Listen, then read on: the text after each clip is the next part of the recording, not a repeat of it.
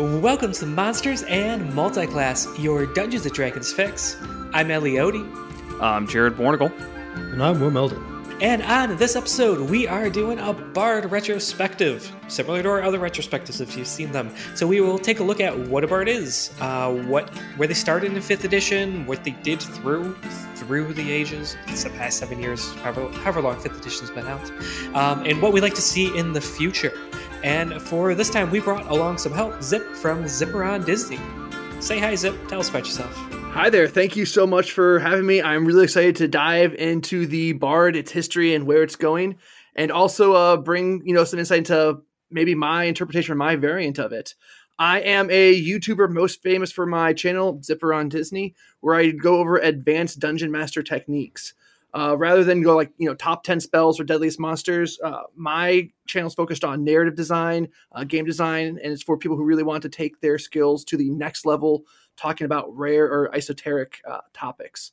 I am also an rpg publisher and the bar we're going to be over going over is found in my book galder's gazetteer where it's one of a dozen uh, variant classes and all the proceeds from the book go to the cancer research institute link below. Definitely, definitely link below. you can say that for any link too, and Ellie has to do it. That's just like Yeah. a fact. It's the law, yeah. i didn't even say i was going to do that ahead of time so like an ambush right there Oh yeah, Cha! yeah. Or I could just cut you out, cut it out saying that. oh no we're not Ooh. live that's right and the power of the editor. All right. So then, yeah, with that said, thank you so much for joining. Uh, I've been a fan of your channel for quite some time here. So it's good to get you on and get you talking about something. So, you know, this is it. I, I think I offered up to you originally monks, and you were like, nah, I don't want to talk about monks. I want to talk about bards. So you better bring it. yeah well I, uh, let, let's go uh, All right, so Lead the first we way. start off with just you know kind of what the, the concept of a bard is and, and what it means to to us, what it means to the community, uh, and, and generally what we hear. I mean, I know there's there's always the the jokes of the the horny bard, which of course brings up specific imagery of of what people have of their character ideas, but there's so much more to that. Um, so let's start with Will. Haven't heard anything from you. What does a bard mean to you? Just it's a worse version of warlocks to me. you, you just say that about everything, though. You say that about paladins. You say that about about wizards. Yeah. all right. Basically. All right. Well, Ellie, what do you feel about bards? All right. I love the bard. Um, it's actually my favorite class. I need to like get away from playing them because I play them too much in fifth edition. I, I very classically either they bring their power through music, but I, I like how it doesn't have to be that. Generally, sort of any sort of performance, oration, just strong silver tongue, any anything like that. And according to the official lore within the player handbook, they they pull their power from the Song of Creation. Um, they think those words echo through time, and they could tap into it through their musical instruments, through their poems, through the performances, wh- whatever it is. And they're a jack of all trades. They're versatile class. They full spellcasters with a ton of utility and supports, but could also hold their own in combat depending on how you want to play them. They're they're great. I love bards. And Zip, what's a what's a bard mean to you? Well, it, it means a lot of different things. Uh, we can talk about how I initially came to view bards in fantasy and like how I initially approached them, what I know about the history of bards uh, and how they progress through the game, or like what I think about bards in uh, fifth edition. What I think about bards in fifth edition is, you know, they have a very strong case for being the the best class, right?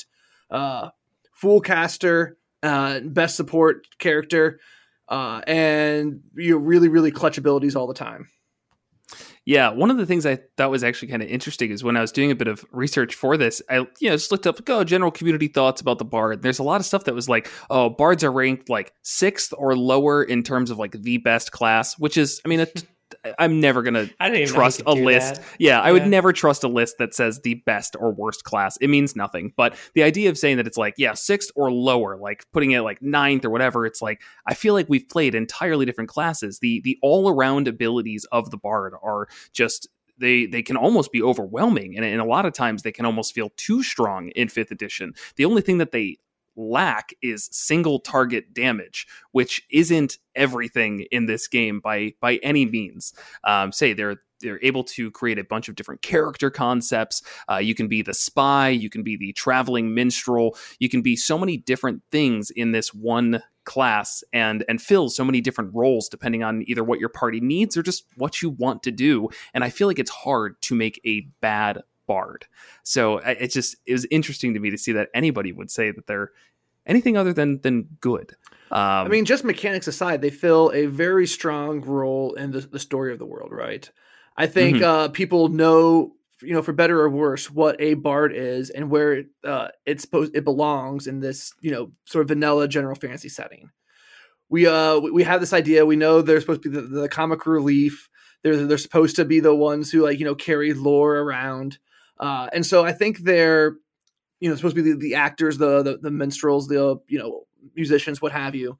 And I think that carries a lot of weight for the class too. I think that does a lot of lifting about how people play the class and what sort of things they can expect from it. Yeah, and you were mentioning kind of more the the like general history of the class. I know that they originally came around in first edition, and it was kind of hilarious how you could even become a bard. If I'm getting it right, you had to take five levels in fighter, and then five levels in rogue, but like no more than five, because if it was more than five, you couldn't go into it. And then at that point, you had to also then go into cleric levels, specifically with a druidic focus. And then you were What? considered a bard. Yeah, some that whole uh, chain of events had to happen, and you had to be and you had to be neutral too. You couldn't be, you couldn't be Yes, lawful. Yeah. It'd be neutral and your stats had to be kind of ridiculous. Yeah. If I remember, it was it's like I don't have the exact numbers in front of me, but it's like 15, 16, 19 and 15 and it's like that's your minimum that you ha- need to have to be able to go into a bard. Uh, my understanding, I don't have any any reference for this. This could just be folklore. Is that uh, Gygax c- couldn't stand this idea, right? Uh, he liked you know much more serious, uh, much more grounded, you know, grounded fantasy. Uh, and so this idea of having you know people with like feathers in their caps who just played a lute and you know sang songs made magic happen, he thought was silly, and so he made it as hard as possible to get one of these things in the game. I don't know I if that's true or not, but I, I believe it. yeah. I'm disappointed at his narrow-mindedness on it though, because like it doesn't. It doesn't have to be that. They don't have to be the minstrels with the feathers who are like the schmoozy, drunk, horny bards. They could absolutely be like edgy, dark spies. Their, their performance that they pull their magic from could be the deception they do to the world. It doesn't. Well, you don't need to be me the cheesy performers. So do have to keep in mind we're also talking many many moons ago it's not like oh yes the our modern interpretation of it um, maybe that's all Right. he experienced and he had a lot of control over i mean again it is for potentially folklore so i don't want to speak with any Uh, Right. permanence Well, yeah, for sure. So yeah, before we get into maybe into the folklore, I think what would be interesting is like go Sure. back among like how were you introduced to the bard? Like you know, search your memory, go back and say, okay, when was the first time this idea of a music player in a fantasy world with magic got introduced into your head? Like when was the first time you came across that concept?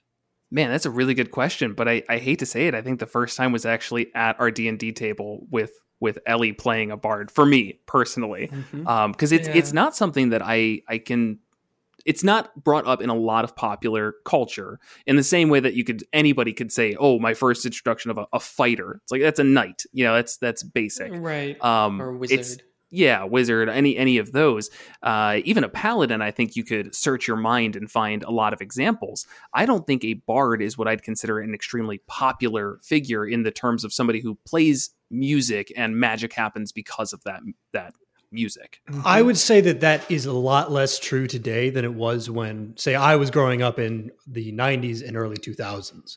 We, to these days, it's it's getting like kind of everywhere. Like the Witcher Netflix series, that's like a main Sure. character. So, But I even think that has Jaskier- changed a lot. But even he's just also here not isn't yeah he's not magical he just he's, He's just, just a a bard Yeah, I mean, Yeah. he still Yeah. plays a support role. I guess you know maybe magical's maybe That's fair. too far of a qualifier. Uh, Is he good at anything? Jaskier?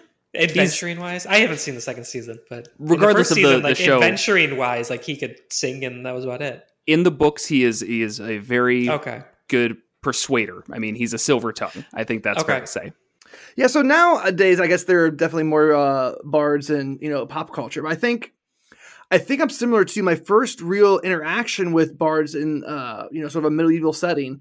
Besides that Rooster and the Robin Hood cartoon, uh, That's what I was thinking about. I was like, oh, what is in my mind? It's the rooster. uh, and you know, you know, uh, the one who sings about Sir Robin and Monty Python was probably in role playing games. Like I played the Lord of the Rings role playing game, and minstrels are classed there, and I thought that was kind of like strange. Like you're a person who plays an instrument. That's you don't have a bow or a sword. Like what are you doing? And then I think that the next thing was in the three five or third edition player's handbook, right? When they talk about what a bard is. And so I think I really only understand this, you know, bard as an adventurer uh, in the context of role playing games. I think that's the main thing. Like I've definitely ran into them in video games, a lot of CRPGs, but I think it's just pulling it out of D and D and other TTRPGs. Mm-hmm. Um, I've also known him as the butt of the joke before fifth edition, uh, because I think in other editions, I, I, I played a little bit of three point five. I'd never played a bard in that. I'd never seen anyone play a bard in that. For a little bit, I did play. I my understanding is they were pretty terrible, and I think it took a while for that um, reputation to improve. Yeah, You've seen this.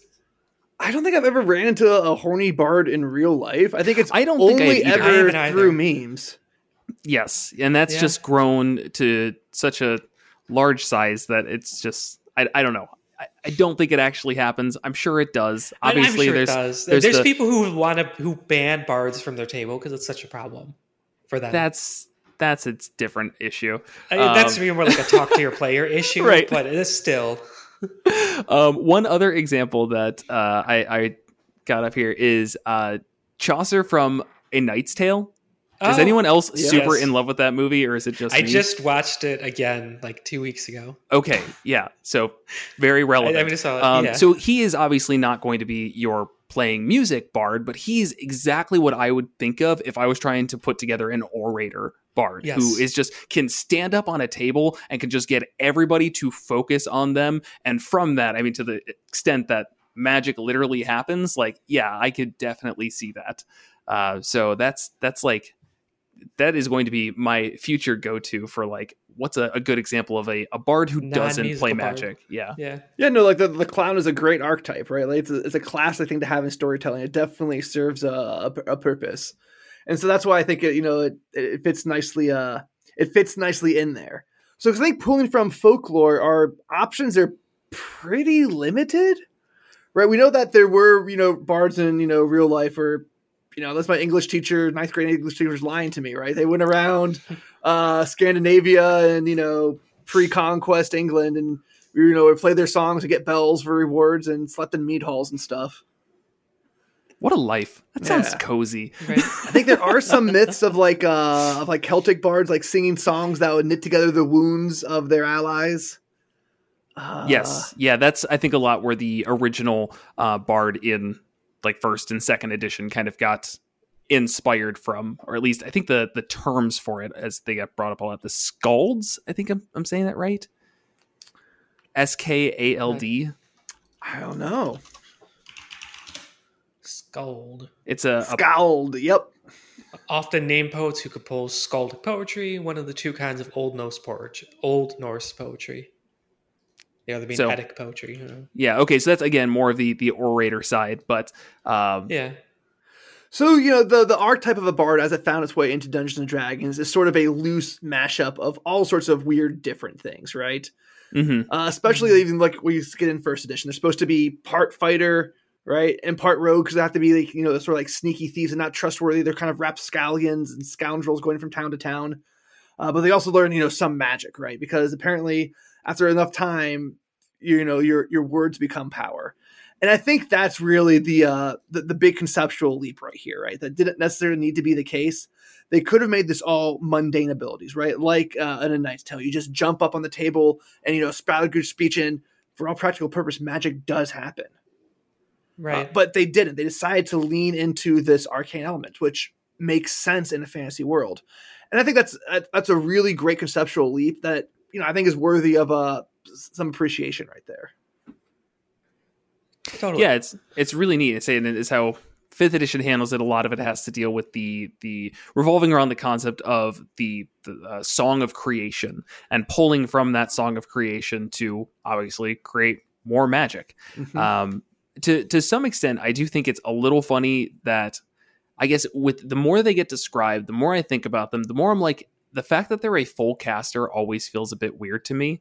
Like just from that that concept um, of them just you know having power of them being able to uh, persuade people and, and like more of a charismatic pool um, that I guess I'll probably end up getting into a, a little bit later here. But um, well, they weren't I always full almost casters see- in the history of the game. until the second edition, basically from then on, they just hit the ground as full casters. So it was only first edition that they weren't. Well, in third edition, they only ever get six level spells. Oh, okay. So they had a cap. Yeah, they're two thirds casters in uh, third edition. Okay, that I didn't know, Mhm. as I didn't play third edition. Yeah, and then so in fourth edition, well, so yeah, in uh, well, second edition, they really come out of this sort of you know we're the jack of all trades class. You're gonna get a little bit of your is sort of kept the idea of what it was in that weird prestige class thing, but it added all this other stuff. Okay, you get a little bit of uh, everything.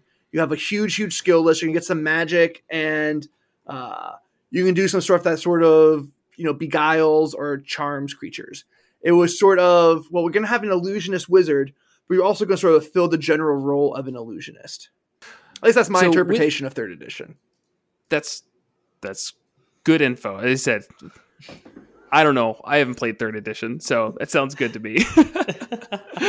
um, now, with all that said, I mean, just I think we've talked a lot about what what a bard is. Now, in terms of things people like and dislike, I mean, there's some classes like the ranger, for example, where people will have tons and tons of conversations about what people like about rangers, what they dislike, mostly what they dislike. Um, but I feel like you don't see that as much with bards. Is there anything that really jumps out to you about what people like? It's just we'll even say strictly mechanically speaking of what people like about the bard in fifth edition. Uh, they like that bardic inspiration breaks bounded accuracy. They like the fact that it's a full caster. They like the fact that you can get magical secrets and choose from any uh, class of spell. And they like the fact that the subclass features are really juicy. Yeah, Absolutely. I that, that summarizes it great. I, I think it's kind of hit or miss though. It's it's kind of a love hate for play. I think everybody loves to have a bard in their party because a lot of that's around support. I, I think a lot of people don't like the idea of playing a bard because it is just support, and a lot of people don't want that. Mhm. They want the big damage or they want to be tanky and meaty and right up in, in things, and bards aren't that. In a lot of ways, I think they could be one of the most dangerous players on a battlefield in fifth edition Oh, definitely. but it's more about the mani- manipulation, the making it really hard for the enemies or bolstering their allies so well, where with the presence of the bard can make or break the fight and exactly how they play. But it's subtle, it's manipulation, it's support, and I think that does turn a lot of people off of it. Oh yeah, I mean you have to have a player who who wants to do that, right? You have to have a player who has their Mhm. play experience completely filled if they're playing that support role. Like if I'm taking my turn and I'm helping my allies out, I am and that makes me happy, I should be a bard. Yep. and yeah, that that's me a lot of times. I, I like to be the sport. I like to be like the one that has the the clutch spell and the big moment that turns the tides. Yeah, it wasn't. Um, I think only recently is obviously not a bard, but I played an artificer that was specifically with the intent of being a support class. And I still remember like the very first combat we had, I was like, "Oh, I'm gonna swing, I'm gonna do some damage," and I was like, "Oh, I suck at this." Like I missed one of my attacks, and then boom, that's just the end of my turn.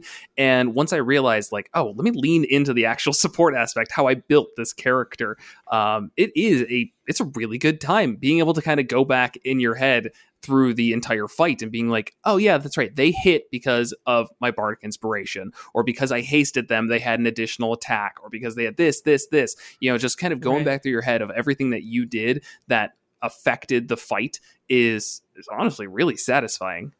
Yeah, absolutely. And I think by the Ba- Bard's spell backs that up, spell list backs it up as well, uh, because there's very little damage spells on the Bard list. Yeah, I mean, even look at their their only damage cantrip. I think is uh, vicious mockery. Yeah, Is that the only one? I was just about to pull them up. Yeah, and that's like the the classic. That's the cantrip for bards. Like it's the one that you're expecting. to yeah, say. only bards get it. Yeah, it's a fun one. Oh, it's yeah. fun, but it does what a D four damage, yeah, It- it's a D4, it's- and then it poses disadvantage on their next attack. which is Uh, they definitely get the most Thunderclap. important. Thing. Yeah, so Thunderclap and Vicious Mockery are their two damage cantrips.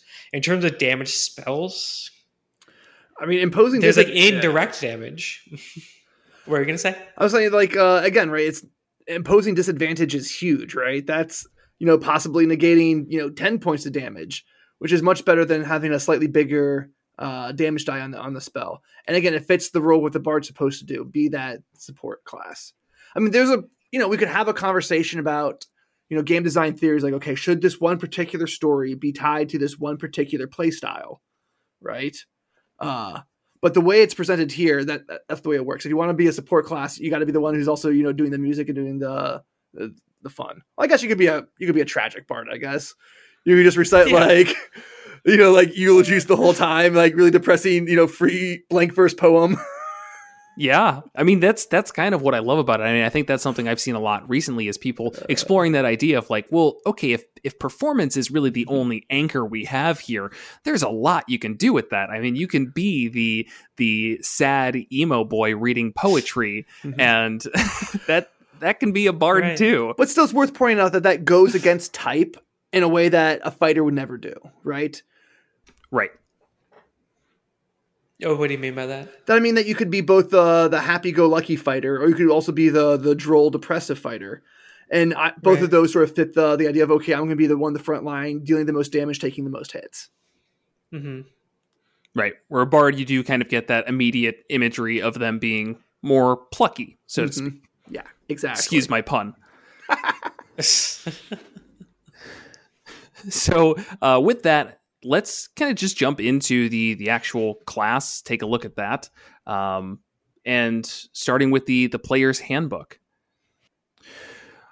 All right, so yeah, the the bard itself, I mean, is is definitely a class that hasn't been through major revisions in, uh, I guess, throughout the course of Five E. The subclasses have generally stayed pretty consistent with the the themes Mhm. there is bardic inspiration which is as zip mentioned one of the things people love about the bard and that's your ability to manipulate rolls uh, generally it's given as a bonus action if it's you know going to be in combat uh, and the the basics of it is that you can just improve any ability check saving throw Attack roll. attack saving roll. throw, yeah. those are the, the three right ability Yep. check attack roll saving For throw the- yeah Base bardic inspiration, yeah. yeah. Um, and then of course your your subclass, whichever you have, allows you to, you know, if you're a lore bard, which we'll we'll get to, you know, you can use cutting words and that subtracts from a enemy's attack roll. Um, and each subclass gets its own kind of unique one. Um, but you know, it's not like we've seen any like major changes to that formula. And unlike, you know, the Ranger, which has had a bunch of optional class features, or Right, and some really, really powerful subclasses that came out after the player's handbook to make up for the weak core. Now, Wizards of the Coast knew the Bard was solid. They did it. They just stayed the course. There's, okay, I was gonna say there's no bad bards, but I, we'll get to that. I, I think I think in Xanathar's there's there's a bad bard or two, but Uh, there's definitely some argument to be made about Valor Bards too, which I'm sure we'll get to.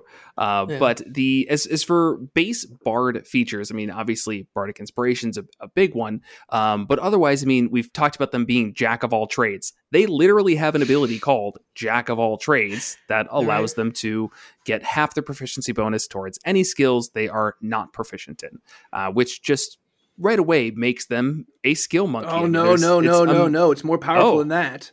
It's not any Okay. skill they're not proficient in. It's any ability check, which includes things like Right. initiative, includes things Initiative. like counterspell. yeah, Yes, that's a great point. Initiative, I always remember. Counterspell, I always forget. right. Which I think we need. Then, we'll circle back to the counterspell in a second. yeah, um, but then I say the the only thing that I look at from the base class of the bard that I'm like, eh, that's not too great, is counter charm, which is their their sixth level ability where they can spend an entire action to give advantage on friendly creatures within 30 feet on saving throws against being frightened or charmed. And that's It's yeah, it's a crappy ability. I it's I don't even know if it's worth that much time talking. That's like their one super weak one. Yeah, they it's in- one of those in the things that they it's a legacy ability, right? They have to put something like that in there because that's what bards in all the previous editions that had something to do. And again, it sort of fits the idea of what your you know the, the musician is going to do for you. They're going to rally the the troops, right? And so something like that has to be in there. But yeah, I think they it's it's it's a bad ability. Yeah, Like, mechanically, it's, It's- not it's- worth it.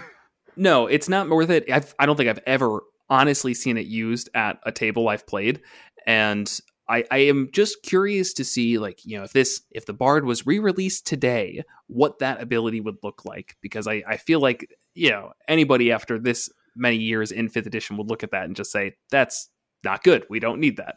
So it's Right. worth noting that the Bard only got uh, two versions of the public of a, the public playtest, right? Mm. They released it in the ninth playtest. It's either the ninth or the tenth playtest packet.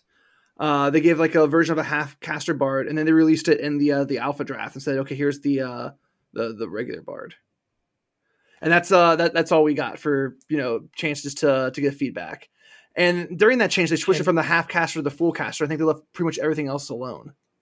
Yeah. Oh wow, I was gonna say, yeah, like only only two option chances and only one real stinker got through. That's pretty good. yeah. Song of Rest is middling. One extra d6 is eh, a little weak. I think it could be made a little stronger, but they don't really need the boost, so that's fine.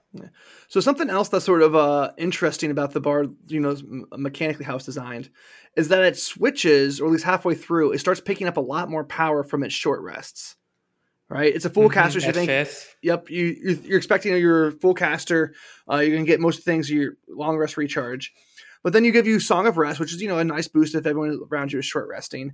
And then uh, at fifth level, you get all your bardic inspiration back at a short rest instead of a long one. And so that's sort of an interesting sort of change of pace in the bard as you level, which I don't really think we see a lot of in other classes. Yeah, that one's always stuck out as me too because that's huge. Um, because you feel really limited on your bardic inspirations without that. Because you use them a lot. Like I like to hand them out, you should kind of be. like candy. It's like yeah, you Yeah. should be. It's what your thing is, or you use them as part of your class feature, like cutting words. If you're a lore bard, use them all the time, and then all of a sudden you're out for the adventure day because I'm I'm blanking. How many do you get? uh, equal to your proficiency. Charisma modifier. modifier, is. charisma. That Yeah. was it. Proficiency is the new early. one. It's not proficiency. Yeah. charisma modifier. Yeah. So at yeah level one, you probably have you got three of these. At level four, then you can get four of them. Per long rest is pretty weak. Then four per short rest is great. Mm-hmm. That's enough. yeah, it is though. It's a huge power jump just even at fifth level. And well, then that's what fifth level is in fifth edition. Fifth, it's the, the power jump. Uh, very much so. There's a huge difference between fourth and fifth. Yeah, but a lot of classes, though I'm not saying nobody nobody else gets other, you know, like clerics get other stuff at fifth level, but a big part of it is like you can cast third level spells now. And like Yeah. that alone is the power jump for like a wizard. Right. And so bards get that as well, but they don't have the breadth of a spell as, say, a wizard. Sure. does. Um, pretty much all martials get their extra attack then, which really opens it up.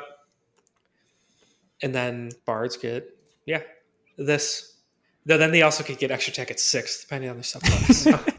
Yeah, they get their they get a lot. and at fifth level they also get their third level spells because they're a full caster. Yeah. Yes. Yeah. Uh, going back, something that we forgot to mention about their their skills is not only do they get the jack of all trades, they get access to the entire skill list when they're picking their skills when they uh, join the bard Oh, class, right. and good they get point. Yeah. You three of choose them. any three. right? It's crazy. And they get And if you expertise. go lore bard, yeah, yeah. And if you go lore bard, you get another three.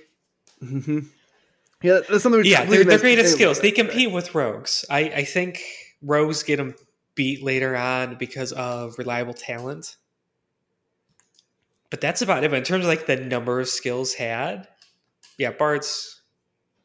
Oh no, sorry, rogues get four skills, but it's from a more limited list. hmm So they, uh, that's something right there. They get uh so in two parts of the game where you're really trying to uh, you know with sort of a good measure of your power, right? A full caster and sort of a master of the the skill check, and you can even manipulate that even further with uh the bardic inspiration.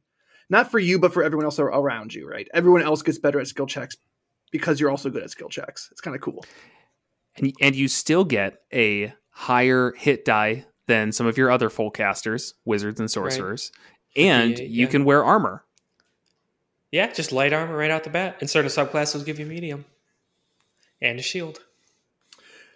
All right, so this so is so there is one thing that I think is kind of uh, annoying about bards, right? Um, and this is when we go into the the magical secrets, right?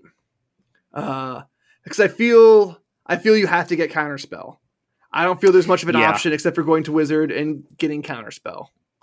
Like, feel free to, to make to make an argument otherwise, but I think that's I've definitely skipped counterspell. Um, that or like I said, I've played a lot of bards, and my first bards, if, if we got to that, I was often lore bards. Like when we got to six, um, I would take counterspell. And, and just to cover real quick, in case someone's not, not familiar, magical secrets is uh, they get all bards get it at tenth, and then another pick at fourteenth and eighteenth. Lore bards get it at six, and they can pick a two spells from any class in the game as long as they meet their level requirement. So that's also like another huge major feature. Comes online later on in level, another huge power jump for bards, and really speaks into that jack of all trades, kind of this huge just versatility to them. But yeah, specifically of counterspell, I, I found it's really campaign specific on what you're fighting because there's a lot of monsters with magical abilities that are technically not spells.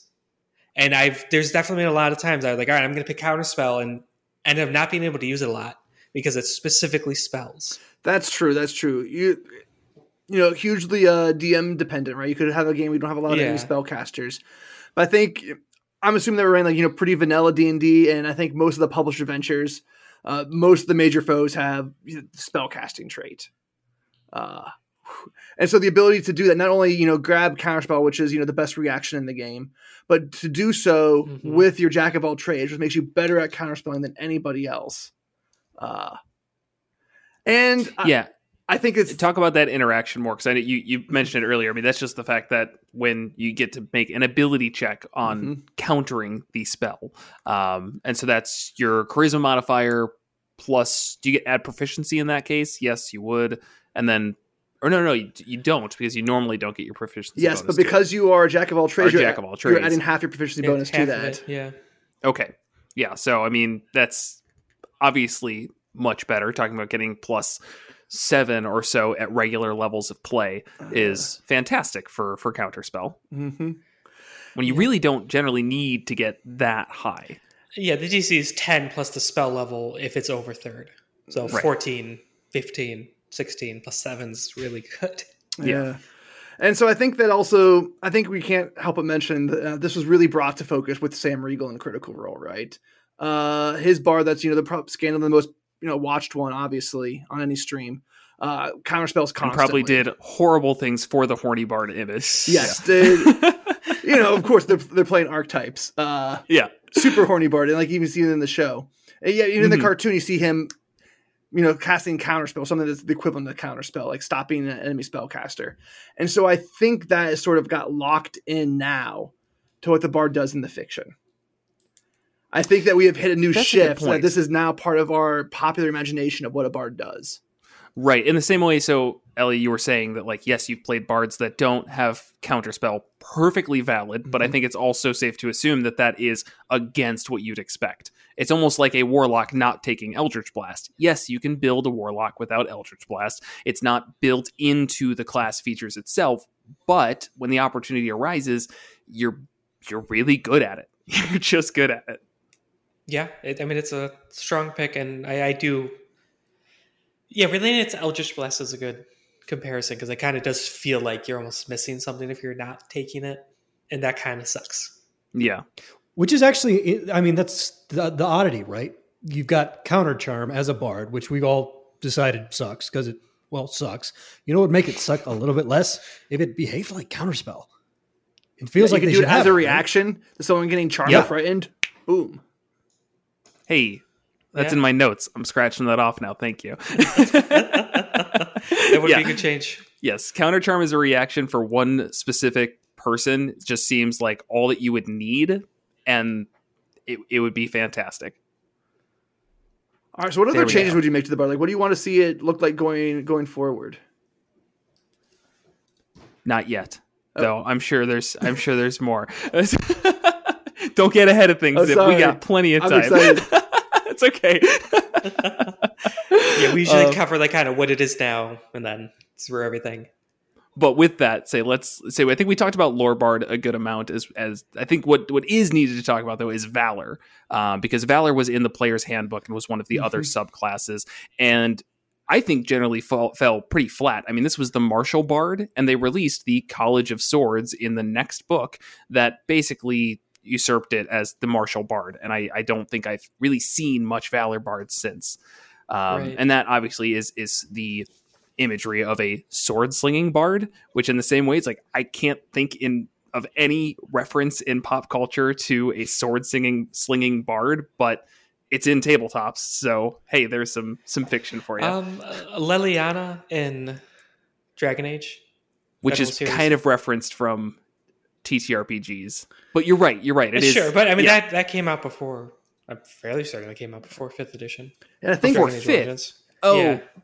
But bards almost originally yeah. start with like again going back to first edition, the right. concept that you need to be a fighter and a rogue. They've always had that idea of, I guess, having some martial capabilities.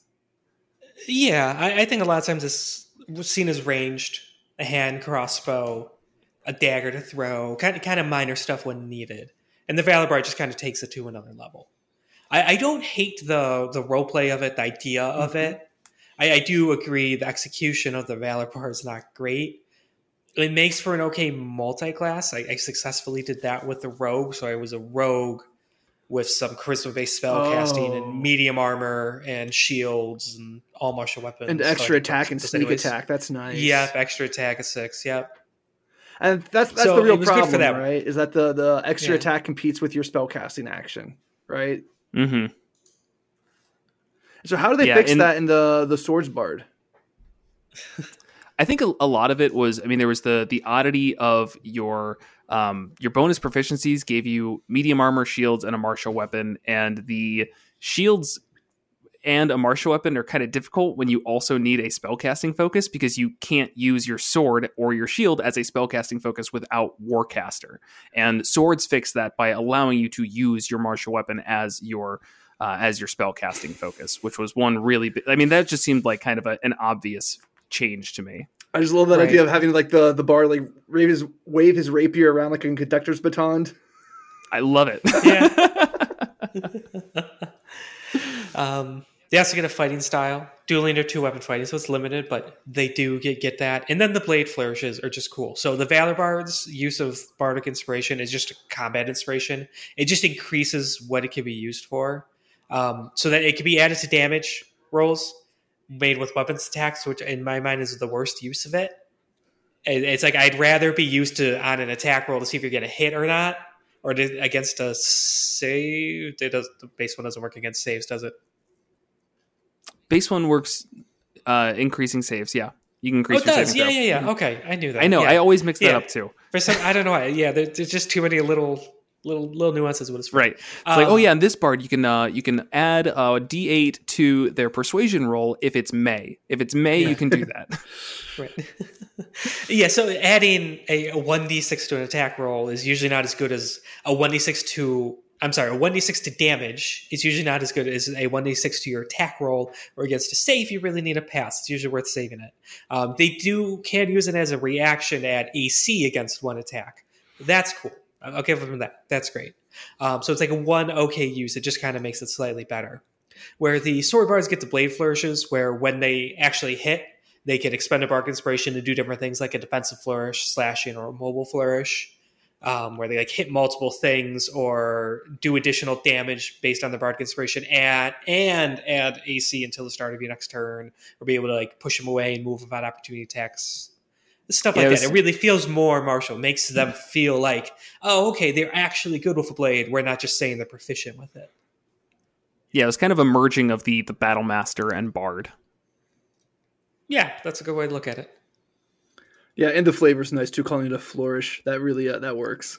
Yes, yeah. yeah. I think it it more so than than just the the Valor Bard's kind of mechanical falling flatness. I think that even just the the flavor of it just doesn't really it doesn't sing to me. Again, just horrible puns here. I'm sorry. Um, but the, the, the College of Swords, as you said, it, it gives great imagery. That idea of them kind of their their sword work is a performance, and that I mean it's of course brings up imagery. Yeah, yeah, and I do like the idea of the performance aspect. Maybe there's nothing auditory about it, audio, audio, auditory. Whatever. Yeah, yeah it, it's not. It's just like it's their steps in battle. It's how they move and hold themselves in their sword. It is their performance that they pull the magic from the power of creation. They're not singing. They're not reciting poetry or doing stirring speeches. It's their physical movement, and I think the sword bard can embody that really well. Yeah, the best twerkers around. That's that's the real magic. of course, that's yeah, that's that's what I meant. you think that's crass? um, in terms of the the other subclasses added in Xanathars, we have the College of Glamour, uh, which is kind of a focus on the the Fey magic aspect and, and really digs into that performing idea, which I feel like when when I first thought of a bard and saw the College of Glamour, I was like, well, that's what a bard is. It's already it's already done. We got it. But then, you know, looking at the Lore Bard, the College of Valor as like those original Player's Handbook subclasses, the College of Glamour really just takes the Bard and amplifies that even more. And I do appreciate subclasses that fall into that domain where it's like, I'm the main class, but more of it. It's that one aspect of the Bard. It ignores yes. the fighting the martial aspects. Um, it's so when I said there's like one kind of bad bard subclass in my mind, it's this one. I don't I don't think it's that great. I think mechanically it's kind of weak and uninteresting. It's a lot of middling abilities, and it also brings up to me some just some kind of weird moral things because, because it's, it's, all about the magical the manipulation charm. of those around you to force them to do what you want, and it's like that that that, that kind of glamour stuff within D and D never sits right. And it's like other things could do it. There's glamour spells, charm person, and things like that. And it always just always feels a little weird to me. Like I can't play, I, I can't bring myself to play a good aligned character who uses that stuff. And the because of that, I, I'm not a huge fan of the glamour bard. And like I said, it was also just kind of mechanically middling compared to the other ones. And then uh, the eloquence bard and um, Mythic Guide, Mythic Odyssey Theros, which we'll get to in a little bit, I think kind of blows it out of the water in that same space without being like magically taking over people.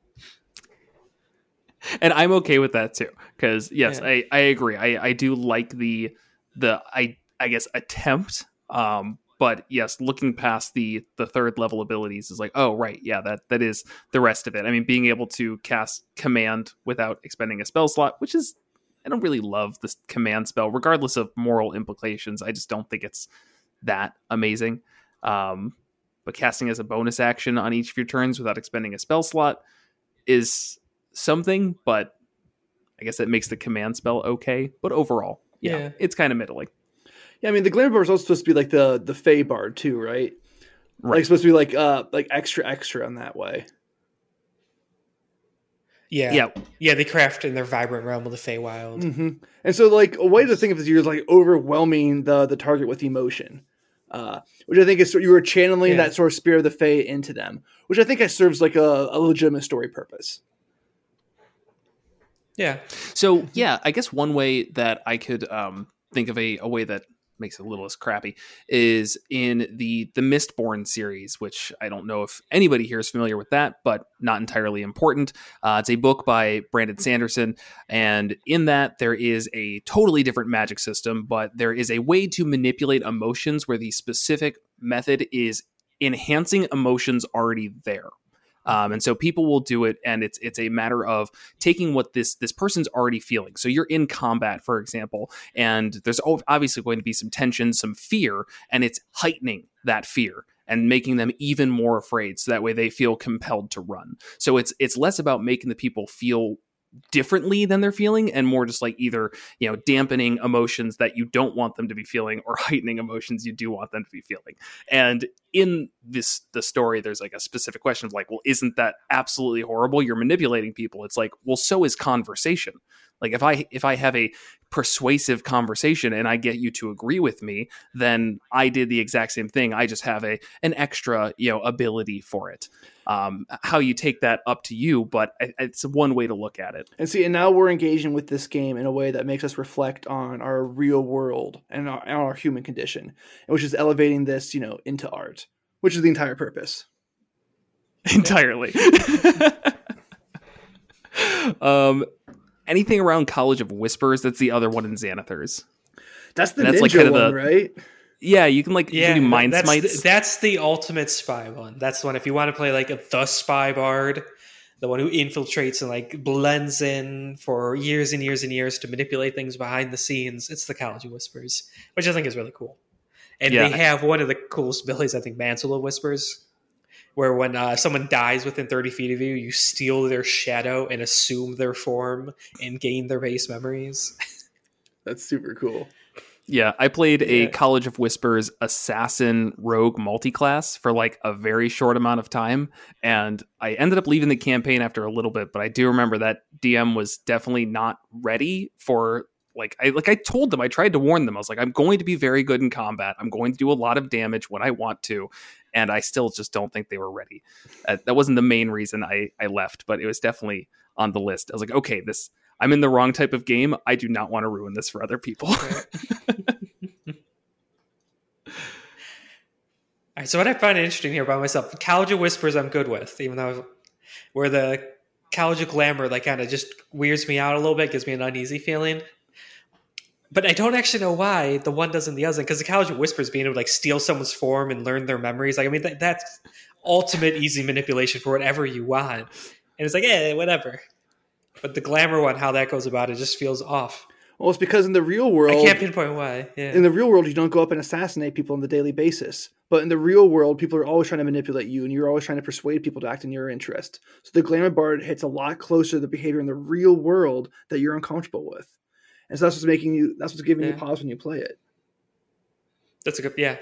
that's beautiful that's good see this is art Zip around That's a Disney really good for point. advanced dungeon That is- masters. Yeah. uh, great. Then say last is in Tasha's. It's the most recent Nope, one that you came. missed Oh, one. oh, wait. Sorry, there is the one in between. Yeah, Mythic in Odyssey of Theros um, came out after Xanathars. Um, and I, so I know we're going through this a bit quicker than we have in the other retrospectives, but again, these just don't.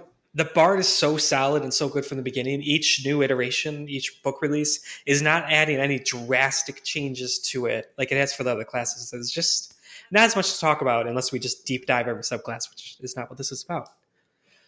Um, yeah, the Bard College of Eloquence in Mythic Odyssey of Theros, I think, is really great. I think is a better way of handling that glamour bard, where it's the same sort of thing. It's about the persuasion, they're the silver tongued ones, but it's not about the glamour spells. It's not about charming them magically to force them to do things against their will. It's expertise in persuasion and deception and things like that. And I think it fits the the theme a lot better too. It feels a, a better niche in the uh, in the story, right? That one who is going to be the, the heroic leader, or the one who can, uh, you know, make the, the the the oration that's going to sway the minds of people, right? Get them to, to, to rally or to you know revolt. Yeah, and absolutely. yeah, we we talked about that uh, the concept in in other episodes ourselves about the the idea of a party face, and it's like, well, you don't always need a party face, and you know, people. Everyone's going to talk, you know, but this is a class where it's like, okay, no, you've got a party face. There's there's no way around it. I mean, the fact that at third level, when making a persuasion or deception check, you treat a roll a, a d20 roll of nine or lower as a 10 i mean at third level like any Yeah. time a persuasion check comes up no you're not going to have the the artificer do it who's got a minus one charisma it's just no Right. Yeah, and I, I think with the elo- eloquence, I guess reminding myself what's in it here. It's why why it lands better for me is that is most of it's all of it except for one feature is on inspiring others. Um, the the one that's not as unsettling words, and that ultimately is just you could use your um, expend a use of your bardic inspiration and roll that die, and then the creature subtracts that from one of the saving throws before the start of your next turn.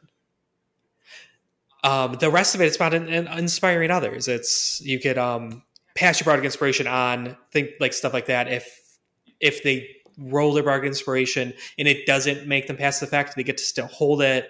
You can make anybody understand you. Th- things like that. It has a less creepy vibe of it, but fits the same space as glamour. And I really like how it's explicitly one that's not about music, right? It's a bard that's about Yes. using the power of speech to stir emotion uh, instead. I forget how does does the College of Whispers do that? It's hard to imagine like them like trying to like do do do do do do do do do. and then they just stab the king. no, I think that's another one where the performance is more abstract. The their deception that the the the lie they live is their performance that they pull the power from. That sort of thing. I think that's, Oh, that's cool. I like that. Yeah. Yeah, but I do kind of also like your idea too. yeah, I would actually say that the uh, College of Whispers is almost the the actor bard. The, Yes. They they literally are putting on somebody else's face, um, and and that would actually be probably a, a good way to make that your character is that you know you're you're a, in a traveling troupe of actors, and that's that's your thing. Um, The funny thing about that, though, is- sometimes. Y- You're actually mostly acting as a. You're pretending to be a bard. While being, instead of being like a rogue. You're a rogue. It's just pretending a very to funny- bard. yeah, it's a very sinister, funny class to me. Yeah, I like to maybe play Uh, with it- this like a like a, like a kabuki theater, uh, Oh, like one, like a like a whole collection of, like masks or something. yeah. That and like the way pretty that you like you like Yeah. sneak up is like you know very performative like ballet like. You're just like a street performer, and they're like, "Oh, that's interesting. Why are they? Oh, they're approaching me. Oh, I'm I'm part of the show." And then just they, just die. stab you. Yeah. Yeah. and everybody in the crowd is like, "Oh, wow, this show's really good. This is interesting." look at those effects. How'd they do that? No, I was thinking more like the, the the magic is like in uh, is encoded in like your special movements, right? Like that's why Yes. they dance that Right. way because it gives them the Right. power of invisibility. Definitely, cool. no, I Yeah. I love that. Oh, so, uh, And backtrack then- to the different bard. No, that's that's okay. No, I'm I'm just now say imagining all the like yeah different basically dance moves before you then cast your spell. It's it's a cool thought. It is, yeah.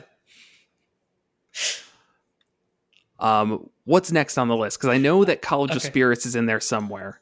That was the most recent one. That came out Okay. after Tasha's. Okay, So yeah, after that was Tasha's. Uh, with Tasha's just re-released Eloquence from Mhm. Mythic Odysseys of Theros, and then also added the College of Creation, um, which we have like a whole deep dive on. If you want to hear us get like super into the mechanics, it's a bit of a Mhm. weird class, um, but it's it's definitely unique. Yeah, it's and it, it it's another one where you could say, "Oh, it's the Bardy Bard," because like they're, they're the one they like the bait in the base flavor text in fifth edition of a Bard. It talks about their magic comes from pulling it out of the Song of Creation, and that's what the Bard of Creation does. That's like that's what Right. they College of Creation. They focus on that and just really hone in on it. Um, so I guess maybe that's kind of a theme to tie every. I, I'm not going to say I'm not, I'm not going to try and force it on all of them, but a lot of the bard subclasses they look like all right. Bards are these jack of all trades, so like let's make a subclass for each trade and like Right. really Take it to the extreme. That yeah, No, that's true, and you know, we've talked about that with like the with our fighter retro recently, where we are long past the days of ever seeing a fighter that isn't magical in some way.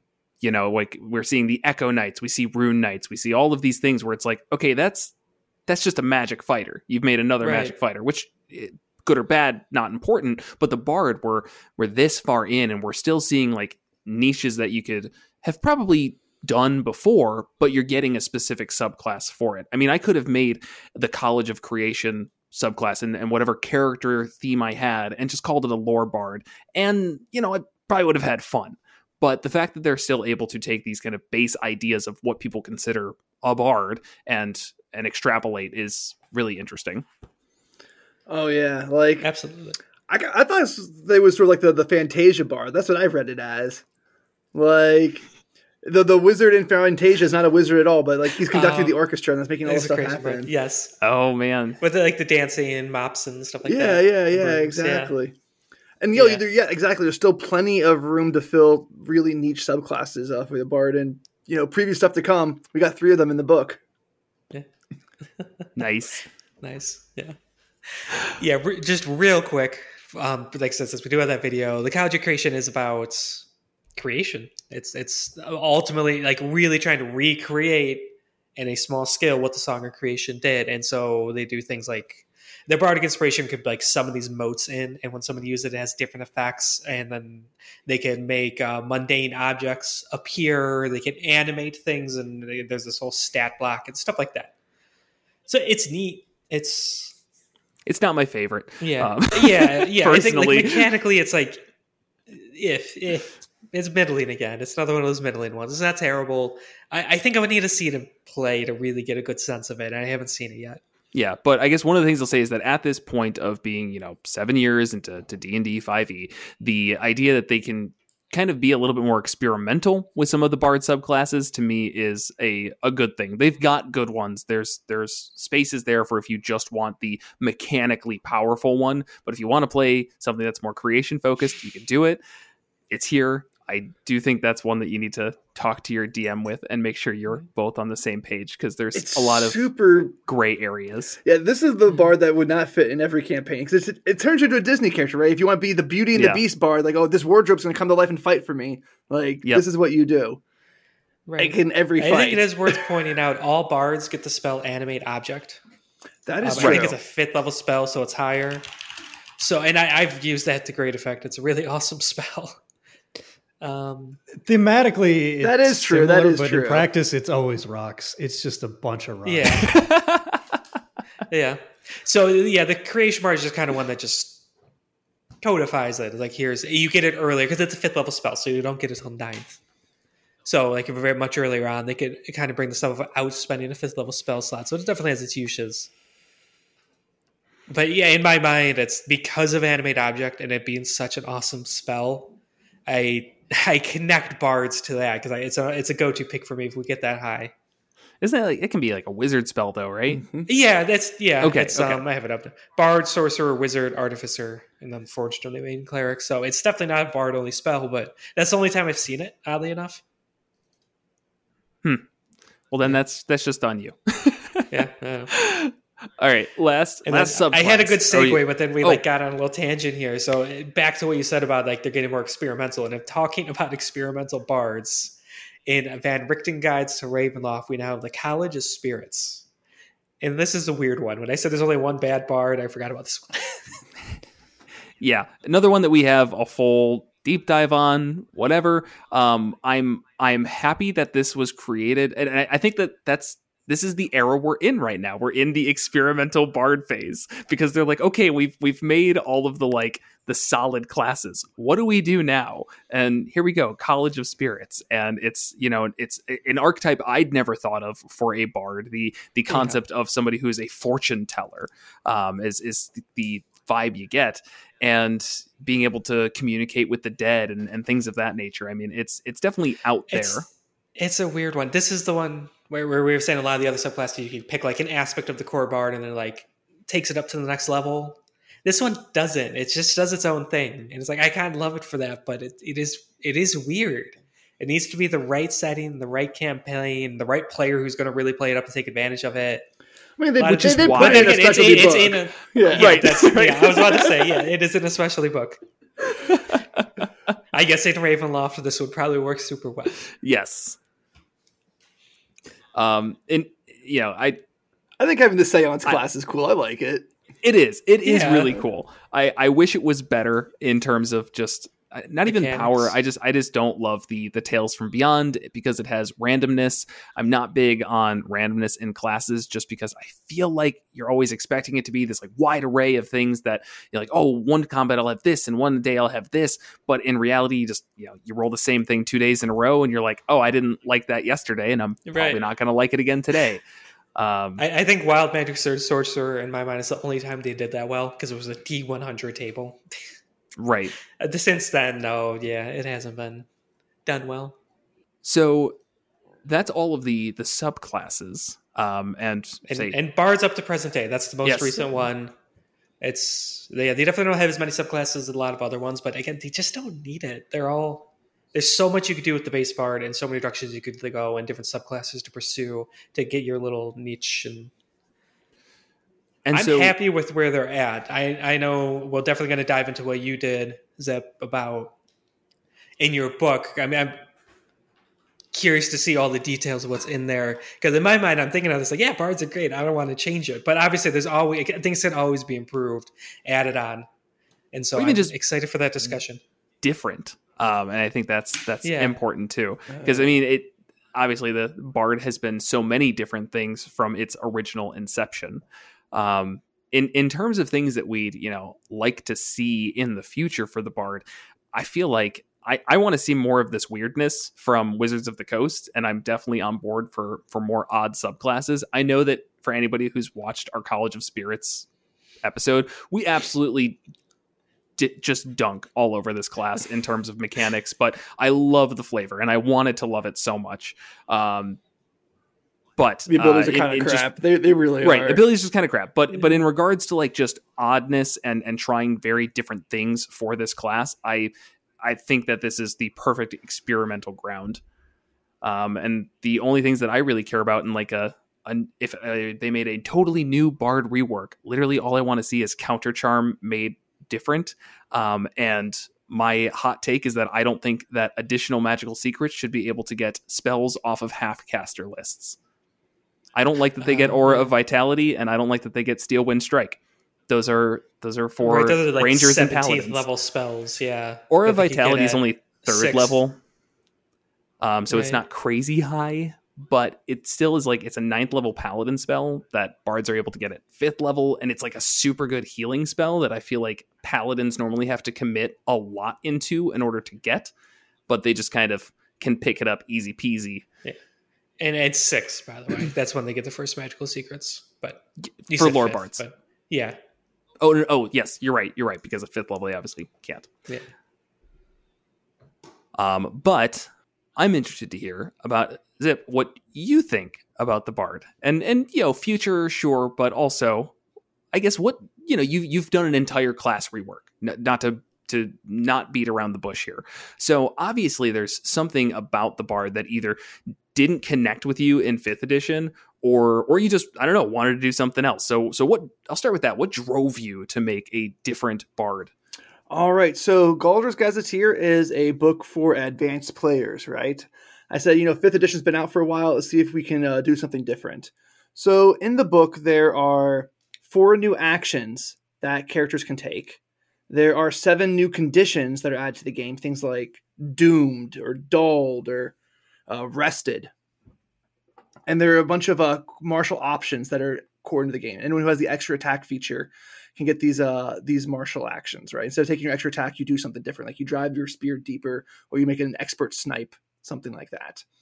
And so, if we're going to have all these new additions, like four new core actions, uh, seven new core conditions, uh, let's see what else we can do. That was my. We're gonna need. Uh, we're gonna need some class structures that can support this. Uh, this part of the expansion. Secondly, uh, people always freaking rework the ranger, right? Like there have been a bazillion ranger reworks out there right? The Ranger class is okay. It's you know people like it. Uh, if just half of that creative energy was put into anything else, just imagine what we could have. Uh, so in this book, there are lots of variant classes. Right?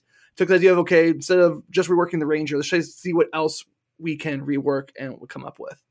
So my inspiration was okay. Let's go through the history of the bard. Think about what people uh, have in their head of what a bard should be, and see what else we can do with it. Um, so the way these variant classes work is at the start say, okay, these are the features you do not get in the core class. So this bard, you are no longer getting Jack of all trades, you are no longer getting Song of Rest, and you are no longer getting Counter Charm in your core class. This is where we ooh and r get mad. Uh, Whatever, you, whatever you want, right? I, no, that's I- Ooh. Yeah. yes. So you're still getting No. your bardic inspiration. You are still getting uh, your expertise. Mm hmm Yeah, and you're still getting your magical secrets. And you're still Yeah, getting the way. obviously no. Yeah, you're still getting the, the progression of your bardic inspiration. Like you get better at it, yada yada. Right. And looking at Right. those, those are the, like the first three. I'd be like, yeah, okay, those seem pretty reasonable to Mhm. to swap out. I mean, if you're if you're going to, obviously, counter charm we've already talked about. Song of Rest we even said was like, eh, it's okay. Mm-hmm. All right, and so then the, and I see you made the bard a half caster and that's the other thing, right? But I also took away half of your casting, right? You were no longer getting ninth level spells. All right, so what can what can we do here to to make up for that, right? Uh, because you know, bard casting, you know, earth shattering, you know, earthquakes, and you know, shifting the the course of the universe is not something that everyone thinks of. Uh, so what what else what else can we do here? Uh, the main thing here is we added something called bardic performance. So what a bardic performance is is you can start playing a performance as an action, and it continues going for ten minutes, and you can switch your performance as an action. And so what a performance is is, an ongoing effect that does not require concentration. And it's on a 10 minute recharge. So once your performance ends, you have to wait 10 minutes and you can start it up again. But it provides like continuous support to all of your party without you necessarily concentrating on a spell. So you can do your performance while casting something else that's requiring uh, your concentration. And I'm sure that uh, it's kind of difficult to uh, we'll say balance around because with spells a lot of times it's easy to say it's like well you know but it's all you can concentrate on. So it's not that overpowered or whatever. Um, i guess I'm, I'm, sure there was a lot of thought that went into that idea of you know how how strong can we make these abilities without uh, you know stepping on on concentration spells or i guess concentration abilities when you're uh, basically concentrating on it. Mm-hmm, exactly, but it's one of those rare situations where uh, one character is going to be able to provide two buffs at the same time. And we'll get into what those okay. performances look That's like cool. uh, just in a second. Um, yeah. I say if there's one class that could do that, the bard being it makes a lot of sense. Right. Yeah. yeah. And so the cool thing is you can start your performance like right before you kick down the door, right? And so it's you spent your action doing that, and then you kick down the door, and then you can start fighting, and then use your other your full action to do other stuff. And so the other really big, uh, sort of bit of utility piece in this bard is the fifth edition ability, uh, Martial Fanfare. Right, you're a half caster now, so I have to give you something else at uh, fifth level to sort of push it up. And what Martial Fanfare does is when you take the help action, uh, you can grant the advantage to an ally up to 60 feet away. And then you can make a weapon attack or cast a cantrip as part of the same action. Okay right? And so it routes through That's the health cool. action, so you're not going to worry about stacking with, stacking with extra attack, uh, but still allows you to do like a little bonus something uh, on there too. Man, doing that with dissonant whispers means you're you're basically able to give advantage on your side and disadvantage on the other side potentially. I mean, every round, right? There's no mm-hmm. limit to that. It definitely fits into the support role. yeah, yeah, yeah. Okay. Uh, and then the other really big uh, utility piece is this idea of converse performance. So we talked about earlier in the podcast how bards, you being the counter magic, the counter speller, has sort of seeped into our popular imagination what bards are. And so converse performance really leads into that. Um, if you are engaged in performance, or you can start one if you want, you can cast counterspell. Um, and if you successfully counter the spell, your performance ends, and you get to add your proficiency bonus to the roll you make when doing counterspell. So you're hands down the best anti magic person. Uh, and all that costs you is your performance, which is a regainable resource. And your performance only ends. Uh, you only uh, you only lose the feature if the counterspell works. So it's a it's okay. a it's a zero risk thing. In other words. Okay, and this is a once per long rest. Yes, once once per long rest, and yeah. then as you level up, you can do it twice at eleventh level, and then three times at seventeenth. Okay, so like a free powerful counter spell. Yeah. With the performance ending. Okay. Yep. So those are the, the three that things fits, that we yeah. gave you for taking away your ninth level spells. We gave you right. this uh, superior form of uh, counterspelling, which is sort of baked into your class identity, so it's not eating up your magical secrets anymore. We gave you martial fanfare, which is when you help you get a weapon attack or a cantrip, and we gave you overall these uh these big performances, which we're going to dive into in uh, just a second. Those are the, those are the big three things. Does that sound was that worth it to you folks? What do you think? yeah, Oh, yeah, it's ahead. cool. It's definitely a different take on, on the bard. Um, I I get squirmy when I see other half casters in my mind. Oh, that's like the big thing of the bard, but it's definitely some powerful stuff that you're adding back to it. So it's definitely a. I, I like the take, just a whole different new take on the class to kind of like focus in on certain aspects. Yeah, yeah. That's. I'm not saying this is better or necessarily like the only bar that there should be. Like you know, a lot of people try to do with the Ranger. I'm trying to say this is a whole different way of thinking of it. Right. Right. Yeah, right. and that's great. Yeah. No, I mean you said it earlier I, that I want to try it. that idea of just like you know if it, you need people to try new things and like try to right. make new things. It, it doesn't always and, and this is, makes it sound like I'm talking about this quality, but I'm not. Um, but that idea of like it doesn't need to be better, but the idea of like trying something new, you'll never have something better unless people are trying new things for these different classes and and everything. And that's say I right off the gate though. I mean, I'm I'm loving the idea of how support focused this feels. Um, I do not I, I, mentioned earlier, I don't love bards being full casters because, oh my god, we just spent an hour talking about how good they are. Do they also need ninth level spells? um, but you know, this well, this I, I know, I know. I'm yeah. I please say, don't. Casting is what makes them good. Yes, I say please don't dig into that too much. Yeah. But the, just the the overall idea of you know this the making them extra supporty in different ways is it's a unique take. I like it. All right, so the and here are the, the, the two sort of like ribbon pieces, right? Something that I added in there that's not necessarily uh, you know, sort of like a core power thing, but sort of like fits the role. The first one is this idea of folklore repertoire. So you remember we took away your jack of all trades ability. And so what folklore repertoire does is do I know about this thing? You roll D100 and if you roll under 3 times your bard level, you do know the thing. It might be contained in like a like a poem or it's like it's as though the legend lore spell went off for you. This is okay. this is one of the That's few cool. things that 3.5 had that fifth doesn't that bothers me. And yeah. I'm so glad to see it back. This is one of my favorite just mm-hmm. dumb random abilities of any class. It's like, do I know this thing? And you get to roll and the DM tells you yes or no. exactly. And so so here's something I want to put on because it's sort of a, a subtlety here the difference between this having a this ability and just saying, "Hey, do I know this thing?" and the DM saying, "Okay, make an intelligence roll or you know, make a religion roll or whatever," is this empowers the player. The DM cannot say, "No, you don't know." It's beyond your ability to roll. To say, "No, I do have a chance of knowing this thing."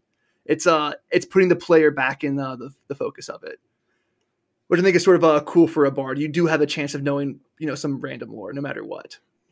Right. They yeah, they are the ones who would know esoteric lore. Mm-hmm. Yeah. That was the biggest disappointment for me in the lore bard is there's no lore in the lore bard. yeah, like it's yes, great subclass. Really just... oh man. They should have like yeah, gotten like automatic expertise in like one of the the knowledge skills like religion or arcana or something like that.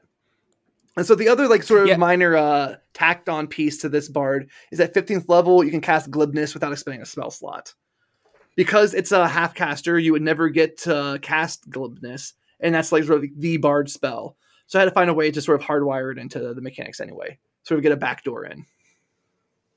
Right. Glibness being an eighth level spell, mm-hmm. uh, hour duration. When you roll a charisma check, you can replace the your roll with a fifteen. Yeah, and you people can't tell if you're if you're lying to them. Oh yeah. So yeah, classic That's bard spell. spell. Yeah. Uh, I had to find yes. a, a way to give you to give it to you. Yep. All right, so real fast, let's dive into what these uh, performances look like. I know that the the audience can't see, um, so I was going to give you a, some of them can. It well, depends. If, if it's on, on YouTube, I'll, I'll put yeah. them up on the screen. Excellent. Yeah. All right, so when you start uh, the bard, you get two performances, and then at the you gain more as you level up. Um, I think you end up knowing like five or six of them. Uh, and the basic one is call to battle. When you perform call to battle, allies within 60 feet of you, including yourself, are, are inspired to fight with greater zeal. And they get to add a d4 when rolling damage to their melee or ranged attacks. And the damage goes up when you level up. It goes to d6 at 6th, the d8 at 9th, etc., etc., ending at a d12 at 17th level. So all of your allies uh, on all of their attacks are adding that d4 for damage. Boom, boom, boom, boom, boom.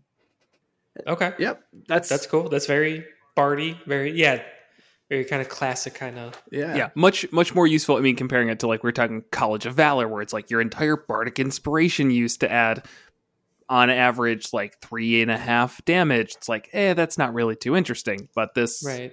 yes adding an extra damage die is totally fine here. Yeah. Yes. Every over sing- time that adds a lot. yep every single turn everyone's remembering oh my gosh i'm adding extra damage because the bard is performing because uh, my, right. my ally's helping me out uh, see your, your blessed de- blessed damage. Yep. See now uh, another one that sort of touches on.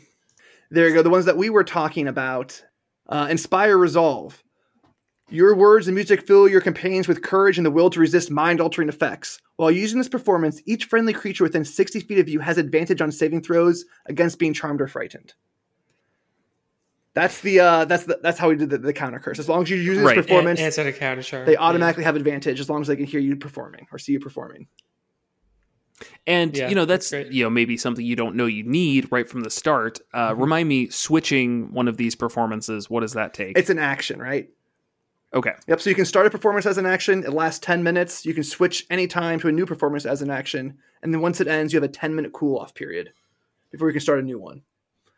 So it's not limited to times per day. It's, uh, it's like uh, per encounter limited. Yeah, it's Right. a per, okay. this reminds me a lot of using the hunting horn in Monster Hunter, which is anyone has and no, I don't think have you played Monster Hunter Zipper? No, Zipperon? no, no. That's fine. Okay. It's it's basically a giant horn that you swing around and like if you pull off certain combos, you buff your allies for, you know, 30 seconds, a minute, something like that. And the entire idea is you're trying to like chain these combos and switch between them based on how the battle is going.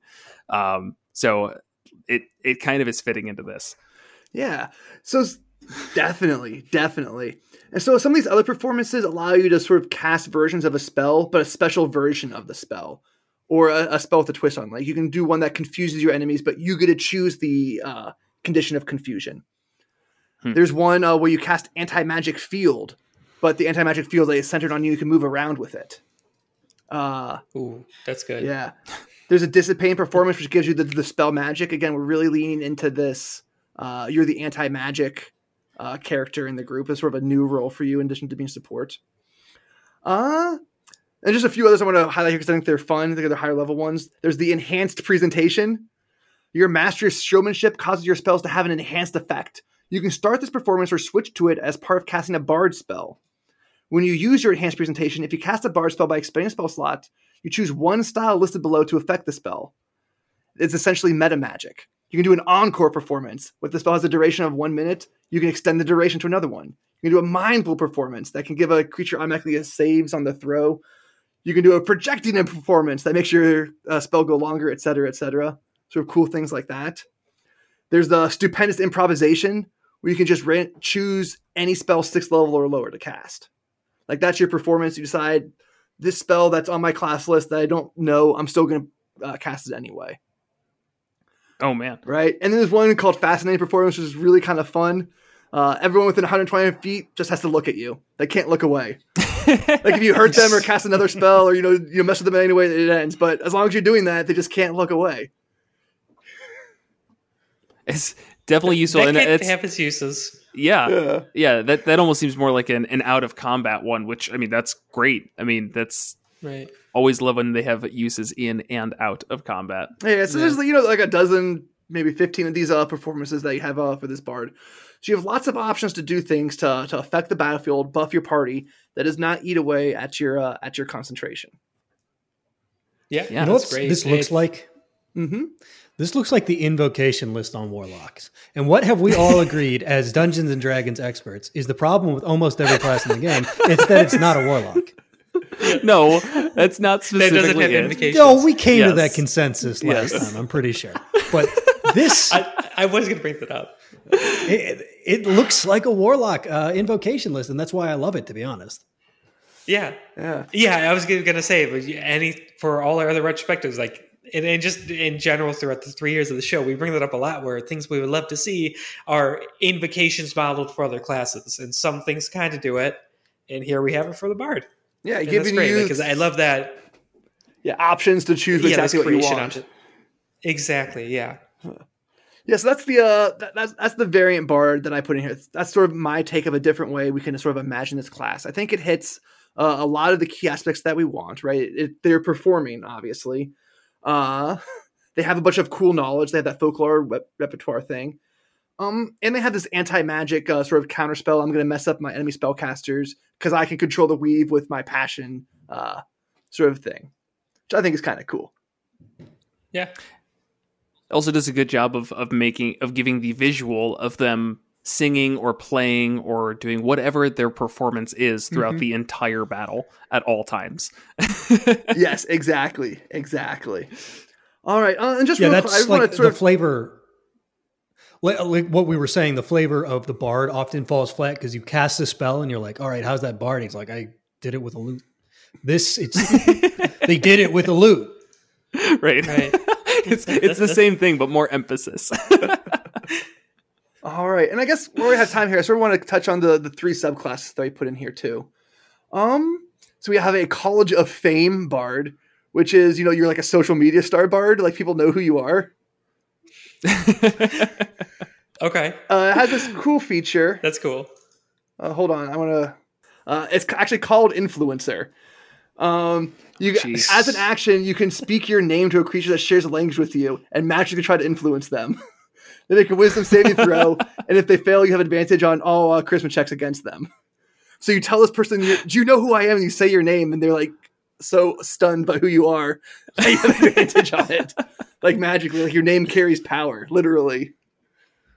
well, that seems pretty fitting again for bards who have the college of, or you know, not the college of creation. Sorry, uh, tapping into the weave, so to speak. I mean, you, you could literally inject magic into your name. Yeah, so yeah. I like that. Uh, their other Yeah. ability is called Posse. It makes your allies better.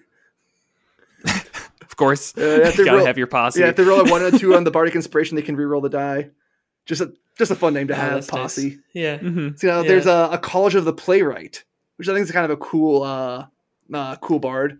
Like you write inspiring speeches, When, when would a bard and playwright ever be associated together? That's ridiculous.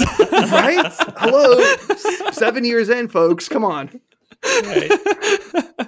Uh, let's see this ideas. You know, uh, I want to read the, the flavor text here. By writing epic poems, heroic stories, cutting satires, and stirring oration, these bards unleash the magic of dramatic or comedic performances through the spoken word.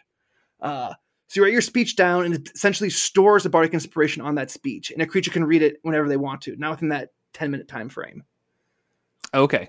which is kind of cool. That's sort of uh, their thing. Very cool. Uh, and the third subclass here is is called the College of Spoons. I was looking at that. Yeah. All right.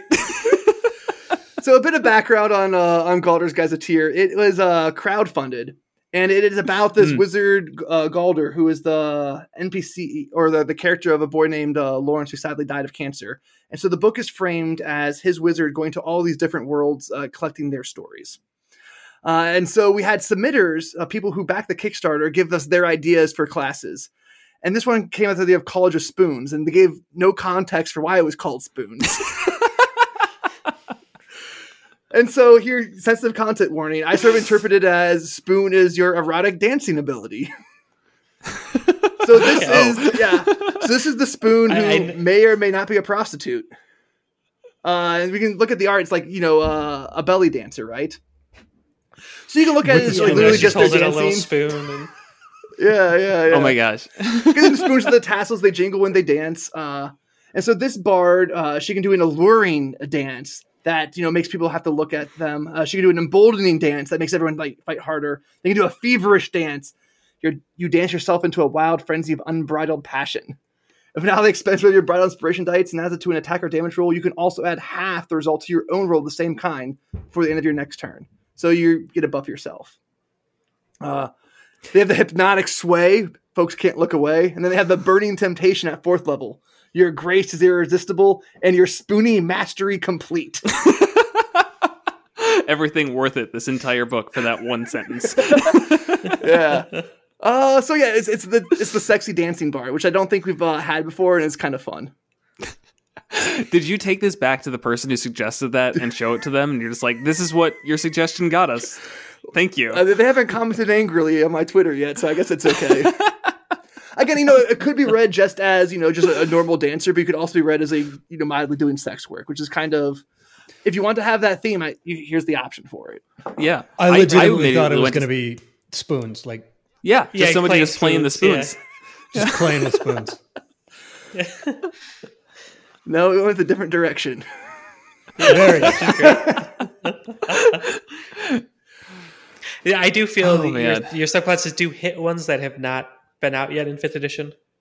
hmm The, the writer, the one where it's just like uh, focused on their extreme fame, and then the dancer. Yeah, yeah, yeah. Again, those are really clear bard niches, and I'm kind of surprised that we haven't uh, seen them yet because they are a little less magical. They're not like you know College of Glamour, College of Shadows. They rely on sort of this uh, more subtle you know Lord of the Rings sword sorcery style magic. Yeah, which is very fitting once you turn the class into a half caster as well. Mhm. I mean, that's makes tons of sense. Yeah. Uh, and those subclasses, as well as the entire class and many other classes, can be found in Galder's Gazetteers. And you said 100% of the proceeds go to the Cancer Research Institute. Yeah. So far, we've raised almost fifteen thousand dollars. I think. Wow, that's awesome. That's great. Yeah. Yeah, and we'll make sure we have links to all that in the description, Definitely. both podcast and YouTube. Um, Boy, I think that, that's I we're think reaching the end, right? Yeah, the bard. Yeah, Well, well, good thank you so much for, for having me. This was very uh, enlightening. Had a lot of fun here. Yeah. Thanks so much yeah, for joining. This it was, really great. really yeah. great.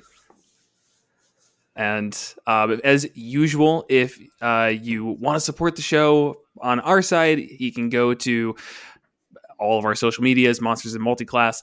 Uh, make sure to subscribe on YouTube or uh, follow, subscribe on whatever podcast platform you use.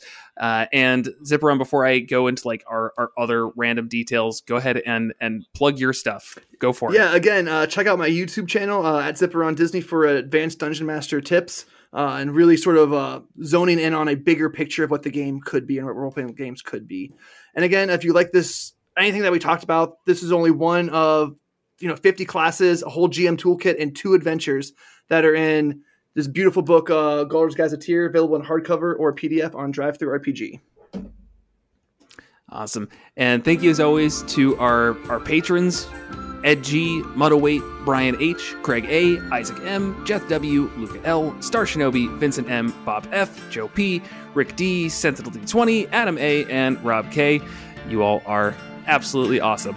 And definitely no no sponsor for this episode. It's just go check out go almost go said Gazetteer's. Galder. I almost mixed it around. go check out Galder's Gazetteer. Yeah, and as always, thanks for watching.